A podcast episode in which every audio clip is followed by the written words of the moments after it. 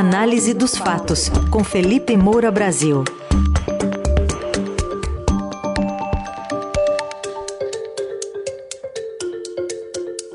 Hoje em destaque suspeitas que já pesam contra a nova ministra do Turismo e o que se espera da primeira reunião amanhã de Lula com todos os ministros e ministras. Mas antes de tudo, como é a primeira vez que a gente se fala nesse ano, feliz ano novo, Felipe.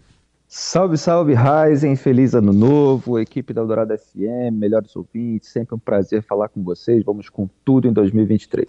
Então vamos começar com o caso aqui da ministra do Turismo, Daniela Carneiro, que atribuiu a inimigos, que ela escreveu num grupo de numa mensagem de WhatsApp que desejam queimá-la a suspeita de que mantém um elo político com um miliciano o, e foi flagrado isso, essa troca de mensagens pelo nosso fotógrafo do Estadão lá em Brasília, o Wilton Júnior.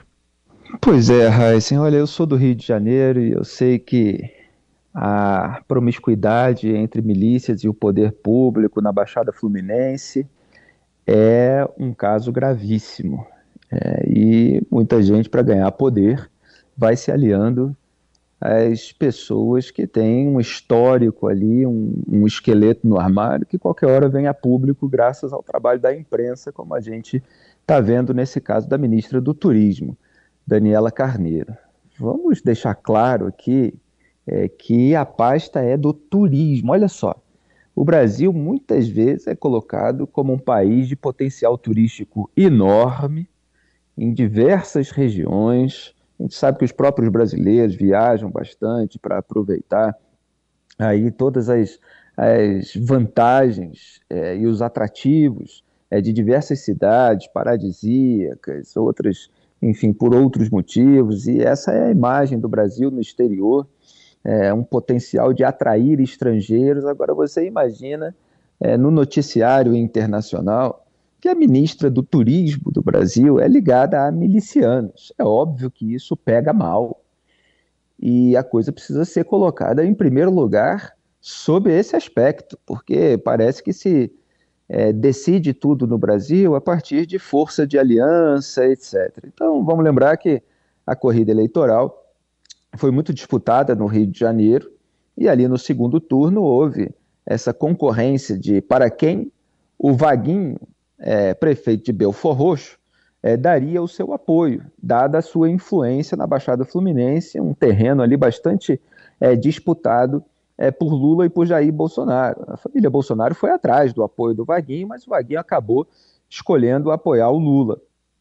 É, então, mesmo Lula não conseguindo virar o jogo, é, contra Jair Bolsonaro no reduto eleitoral do agora ex-presidente da República, o apoio do Vaguinho foi fundamental para que não crescesse a margem é, de diferença entre eles. E aí você tem o Toma lá da cá, né? conseguiu é, ajudar o Lula na corrida eleitoral e a Daniela, sua esposa, ganha um cargo importante no governo, claro que é, não é o núcleo duro ali dos ministérios, da Fazenda, é, por exemplo, que ficaram é, com os petistas, mas é uma pasta que tem uma representatividade simbólica muito importante para o país. É, e quando vem à tona é, que ela é ligada a, a, a, essa turma, né? Você tem um casal ali, a esposa do Jura, né? um miliciano que foi é, condenado por homicídio, inclusive, vínculo com organização é, criminosa é, isso pega muito mal. É, o, o, Lula parece estar vendo que não tem nada que desabone pessoalmente, vendo no sentido de que é o que ele está dizendo nos bastidores, que ela pode estar sendo vítima de fogo amigo, porque a Daniela Carneiro é indicação do presidente da União Brasil, Luciano Bivar, e não da bancada é, da União Brasil na Câmara dos Deputados, é que poderia estar interessada em, em substituí-la. Né? Há uma insatisfação justamente porque a bancada do partido não escolheu é, as indicações da União Brasil. Há outras também que foram feitas ali pelo Davi Alcolumbre. Então alguém ali poderia estar vazando informação é, para a imprensa, justamente para fritar nesse processo que já é bastante conhecido é, do Brasil. O grupo político do Baguinho é acusado de fraudes em licitações, participação em organização criminosa, ele próprio é, já foi afastado do cargo, depois voltou, é, acabou sendo reeleito. Então é, é uma turma realmente é, que tem um histórico é, bastante suspeito para a gente dizer o mínimo. O natural, em qualquer país do mundo, seria que a ministra do Turismo fosse afastada. Só que ela está dizendo, ah, não tem nenhum vínculo é, com qualquer atitude ilícita, com qualquer crime, quer dizer, é, hoje todo mundo tira foto com todo mundo. A gente nota que existe uma relação ali é, umbilical. Aliás, é, o cargo que é, o, o Juraci Alves Prudêncio jura, esse condenado e preso por chefiar a milícia há quatro anos, é, teve lá na prefeitura de Belfort Roxo, era um cargo de, é, ligado à defesa civil e ordem urbana.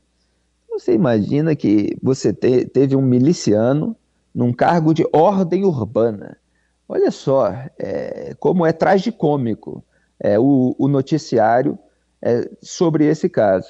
E você tem a mulher é, do prefeito que empregou esse miliciano no, no Ministério do Turismo é, nesse momento. E ela fez campanha para deputada, né, ela é deputada federal eleita, é, com apoio da esposa é, desse miliciano, que atua aí como cabo eleitoral, a mulher do Juraci Alves Prudêncio, a Giane Jura, né, Giane Prudêncio, é, conhecida como Giane Jura. É realmente lamentável que a política do Rio de Janeiro esteja tão é, ligada a, a, ao crime organizado e que isso respingue é, no governo federal, que deveria zelar pela representatividade do Brasil no exterior também. Muito bem, vamos continuar acompanhando esse caso, que possíveis desdobramentos possa vir a ter. O Felipe, amanhã tem a primeira reunião do presidente Lula com todos os ministros e ministras e vem, né, já estava programado, ok, já estava programado, mas vem num momento de início de governo em que algumas declarações estão sendo uh, desautorizadas. A mais clara ontem foi de Rui Costa, dizendo que não tem nenhum estudo, nenhuma proposta para revisar a reforma da Previdência, chamada de antirreforma pelo novo ministro da Previdência, Carlos Lupe.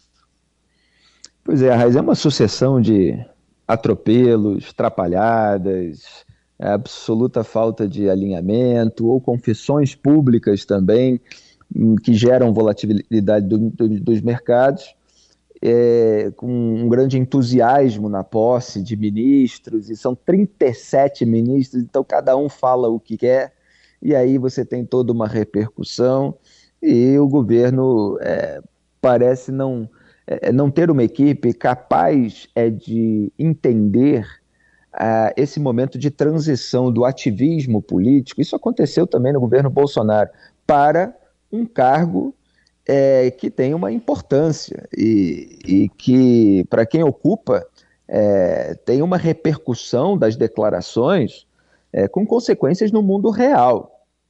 Então vamos lembrar que Fernando Haddad foi o primeiro desses casos ministro da Fazenda defendia a volta dos impostos sobre combustíveis, pediu até para o então ministro é, da Economia, né, esse cargo que voltou a ser chamado de Fazenda, Paulo Guedes, que evitasse prorrogar as desonerações, mas aí o Lula percebeu que é, isso poderia reduzir a popularidade é, dele no governo, houve pressão bolsonarista dizendo que vai subir a rampa junto com a inflação se isso acontecer, é, porque, obviamente, a população gosta de corte de impostos, né? mas o Haddad estava preocupado com o impacto fiscal. Ele quer uma arrecadação, que o governo receba dinheiro para ele poder é, ter mais margem ali para trabalhar como ministro. Aí o Lula assinou uma MP para prorrogar a medida do governo Bolsonaro, e com receio de perder a popularidade, atropelando aquilo que tinha sido a iniciativa do Haddad. Aí agora veio o, Jean Paul Prat, senador do PT, indicado para a presidência da Petrobras. Ele tinha defendido mudanças na política de preço da empresa. Agora, a repercussão na Bolsa foi tremendamente negativa. E o Prates disse ontem que nunca ninguém falou em intervenção nos preços, que eles serão vinculados, sim, de alguma forma ao mercado internacional, que a política a ser adotada ainda será discutida, levando em conta a prática do mercado, claro e a bolsa chegou até a subir. Ah, então peraí. Então, é, foi o famoso veja bem, né? É, a declaração anterior tinha tido um impacto negativo, ele deu uma ajustada. Aí o, o, terceiro foi o Carlos Lupe, né, ministro da Previdência, atacou como antirreforma a reforma preparada no governo Temer e aprovada ali no início do governo Bolsonaro em 2019. Disse que a Previdência não é deficitária. Isso aí é negacionismo previdenciário. Né? A gente saiu é, do negacionismo sanitário do governo Bolsonaro para outros tipos de negacionismo. Tem o negacionismo do petrolão, o negacionismo do mensalão, é, tem o negacionismo fiscal, agora tem o negacionismo previdenciário. Né? Porque a proposta de orçamento de 2023 prevê lá um déficit de 250 bilhões de reais no regime geral de aposentados e pensionistas, ou 350 bilhões se somar os déficits de servidores públicos e de militares, mas o Lupe, empolgado, está lá dizendo essas barbaridades. E aí a repercussão também foi negativa. O ministro da Casa Civil, Rui Costa, disse que nesse momento, veja bem, não há nenhuma proposta de reforma da Previdência ou coisa semelhante. E não é que ele disse que o Lupe está errado ou que não vai haver aí um, uma completa revisão da reforma da Previdência. Ele simplesmente falou assim: olha, não tem nenhuma proposta de reforma nesse momento e tal. Tentou dar uma amaciada. É, houve também a declaração da ministra da Mulher, Cida Gonçalves, é, que qualquer legislação sobre o aborto votada pela atual composição do Congresso, querendo dizer que o Congresso estava mais é, para a direita, centro-direita, teria mais retrocessos é, que avanços. E aí houve uma reação do presidente do Senado, Rodrigo Pacheco, dizendo que ela estava prejulgando o Congresso. Ele chegou a falar, é, deixa eu pegar aqui a declaração é, do Pacheco, considero importante, é, sobre o aborto, é, não há e nunca houve é, mínima cogitação de retrocesso nas hipóteses legais. Portanto, é importante o Ministério propor suas políticas e ideias e não prejulgar o Congresso. Aí falou de várias é, medidas aprovadas pelo Congresso a favor das mulheres, estará pronto para receber sugestões do Ministério. Nunca se produziu tanto em defesa das mulheres, inclusive por meio da liderança da bancada feminina que criei em 2021, foi a declaração é, do, é, do Pacheco. De fato, há uma tendência de não passar é, nada que aumente as hipóteses legais de aborto, já que a maioria da população brasileira é contra a legalização é, do aborto. Mas o Pacheco está lá uhum. querendo dizer que o, não, é, não é que o Congresso seja contra mulheres, etc. Deu um ruído aí essa declaração. E ainda teve é, o caso de Glaze Hoffman, é, também colocando ali o ministro do Trabalho, Luiz Marinho, é, em saia justa, é, falando de revisão é, de reforma trabalhista. Houve ruídos. É, então, o Lula marcou essa reunião ministerial para evitar anúncios sem aval do Planalto. O que, que acontece? São 37 ministérios e, no fundo, ninguém tem autonomia porque o Lula tem uma postura centralizadora. Só que é muita gente é, há uma empolgação é, na posse e há ideias, velhas ideias petistas e do campo da esquerda dessa linha auxiliar, como o PDT do Lupe, é que são mal vistas é, pelo mercado, por economistas liberais, então tem uma repercussão negativa. Uhum. É, vamos ver qual vai ser a diretriz é, e se o problema é, está mais na forma de falar ou na ideia mesmo. Quer dizer, é preciso uhum. disfarçar uma agenda antes de fazer esse tipo de confissão pública. Este foi o Felipe Moura Brasil, que volta amanhã ao Jornal Eldorado e a coluna de hoje daqui a pouquinho estará no radioeldorado.com.br também nas plataformas de áudio. Obrigado, até amanhã, Felipe. Obrigado, Raiz. Bom trabalho para você em 2023. Grande abraço a todos. Tchau.